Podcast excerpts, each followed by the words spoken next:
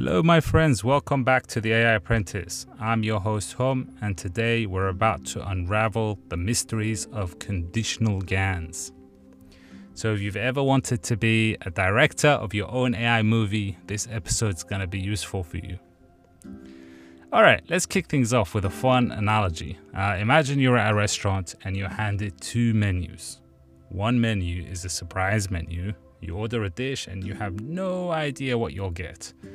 The other menu, uh, let's call this the choose your own adventure menu.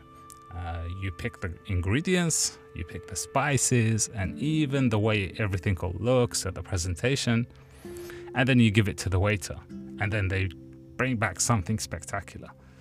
That's the difference between traditional GANs and conditional GANs. So in the world of GANs, uh, we've said before that we have two main players. We have the generator, so think of this as your ambitious, ambitious uh, chef, and the discriminator, uh, our ever so critical food critic.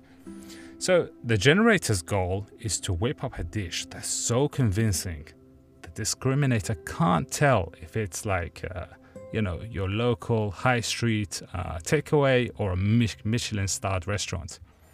So, where do conditional GANs come in, you might be thinking? That's a very good question. Uh, with conditional GANs, we're not just asking our chef to make a random dish, we're giving them a specific recipe or theme. It's like saying, make me a gluten free uh, vegan pizza that tastes really amazing. And guess what? The generator delivers. The uh, secret source of conditional GANs is, well, as you might be thinking, um, the condition. It's an extra piece of information, like a theme or a label that guides the generator. It's like giving our chef a specific cuisine to focus on, be it Italian or Chinese or whatever, Martian. Now, let's talk about applications. Uh, if you've ever wondered how those video game characters look so realistic or how movie special effects are so jaw dropping, um, GANs or C GANs usually have something to play in.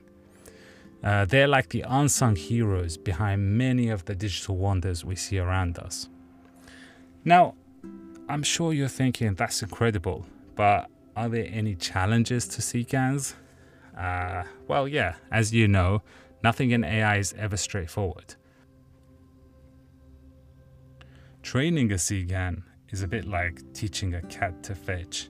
It's possible, uh, but you're gonna need a lot of patience, the right technique, and probably some treats along the way. So, to wrap things up, uh, conditional GANs or CGANs are like the gourmet chef of the AI world. They take our orders, conditions, and whip up dishes, outputs that are tailored to our tastes. And while they might be a bit finicky to train, the results are nothing short of spectacular. So, just to summarize, because it's quite important, we said conditional GANs or C GANs are like an advanced type of GAN that allows for specific outputs based on given conditions. So, when you provide a condition or a label, we can guide the generation process. And it leads to more tailored and specific results. Um, and, and, this ability to customize outputs has made CGANs invaluable in fields like video game design, movie special effects, and even medical imaging. And with that, we've come to the end of another episode. Remember, in the world of AI, the only limit is your imagination.